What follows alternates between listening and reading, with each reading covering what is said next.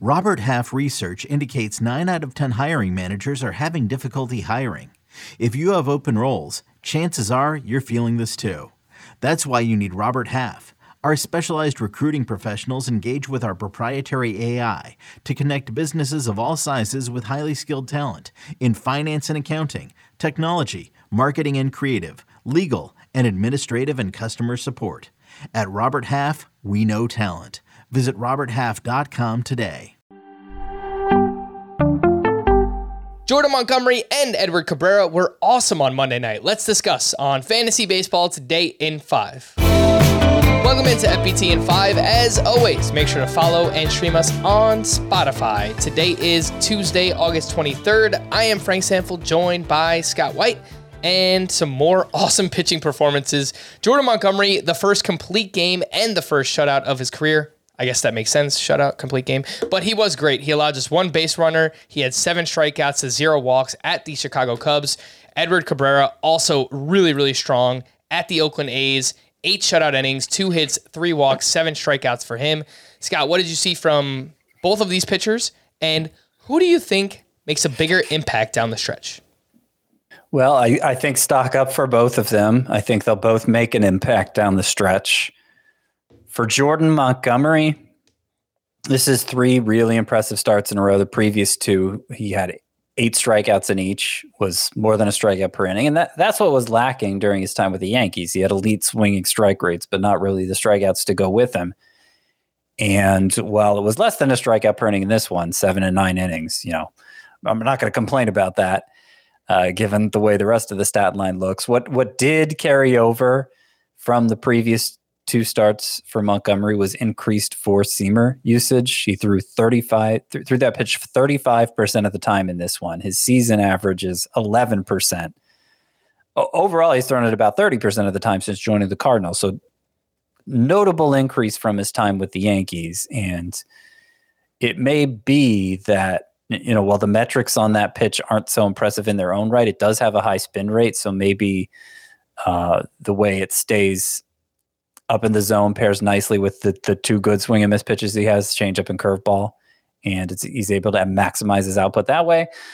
Certainly, uh, certainly like what I'm seeing from Montgomery here recently. Edward Cabrera, Edward Cabrera just seems like a tremendous talent. he entered this start with four pitches with a 30% whiff rate or better. He had a better swinging strike rate overall than than Gerrit Cole, or was equal to Gerrit Cole, I should say. He had a higher ground ball rate coming into this start than Sandy Alcantara, and uh, you know, it's kind of looking like a Alcantara light right now. Just needs to keep those walks under control, stay healthy, and I think Edward Cabrera will be a big deal. He's between the two, he's the one I'm more excited about, though I like Montgomery as well. All right, let's run through the most added and dropped players from the weekend. The most added hitters: Brett Baty, Lars Nootbaar, Jake Fraley, Shea Langeliers, and Vaughn Grissom. Makes sense, Scott. A lot of players we've talked about at length recently. Brett Baty is the one I'm just a little bit nervous about. I know he's gone four hitless games in a row, and Eduardo Escobar is coming back soon. So just yeah. kind of be wary of expectations when it comes to Baty. Yeah, I, I think so. But I, I do like that he hasn't gotten you know buried by strikeouts. Uh, he's made a lot of hard contact against both lefties and righties. It's such a small sample that you know, I, I don't think it's unfair to take anything away from the actual production. That it, you know, it still stands to reason he if he if he's not if he hasn't done anything by the time Eduardo Escobar is back and the the Mets are willing to start Escobar against left against righties, which they weren't willing to do earlier.